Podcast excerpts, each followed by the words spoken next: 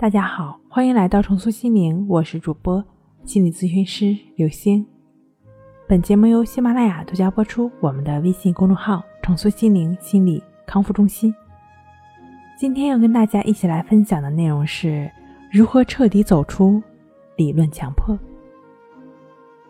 其实，理论强迫就是一个封闭的、完美的逻辑环，哪怕你穷尽整个人类。天才的大脑，去继续分析一万年也是无穷尽的。无论你怎么样的天才分析，你其实仍然在这个封闭的逻辑环中。你分析的越深入，你就离目标越远。分析是没有前途的。透过症状看到本质的症候，也不可能真正解决问题，因为这一切所为仍是在。强迫症里绕圈圈。弗洛伊德说，神经症患者是退化的伟人。奥托兰克说过，神经症患者是不成功的艺术家。强迫的本质是空的，是想出来的病。你如果还有关于什么导致强迫以及如何走出强迫这种问题的思考，这都是强迫，因为一旦去跟你所限定的问题理论的时候，任何人，包括咨询师，在跟你交流的过程中，一不小心就会被你拖入强迫思维的陷阱中。任何疗法在你面前都会显得苍白无力，更别说为所当为之类的了。所以，关于穷思竭虑类型的强迫，需要不断摸索探讨。让他自己真正的认识到、体会到、认出自己的强迫，然后再谈其他的。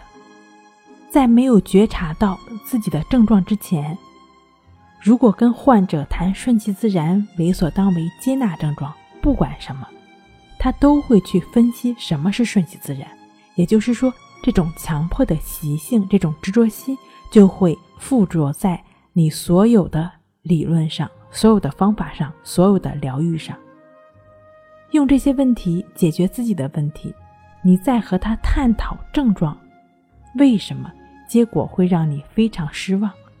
因为你就是在对牛弹琴。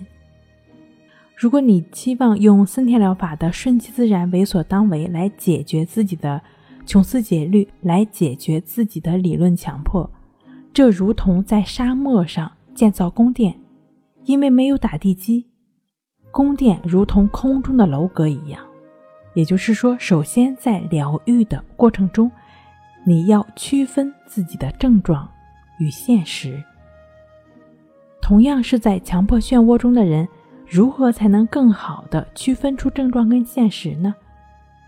那你可以通过意志法，也就是意识如此的练习，对于当下。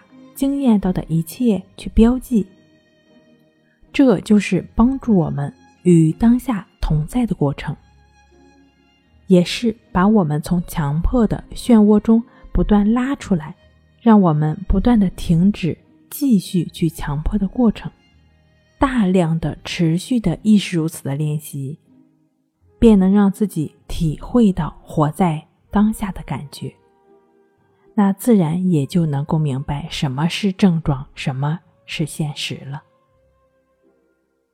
好了，今天跟您分享到这儿，那我们下期再见。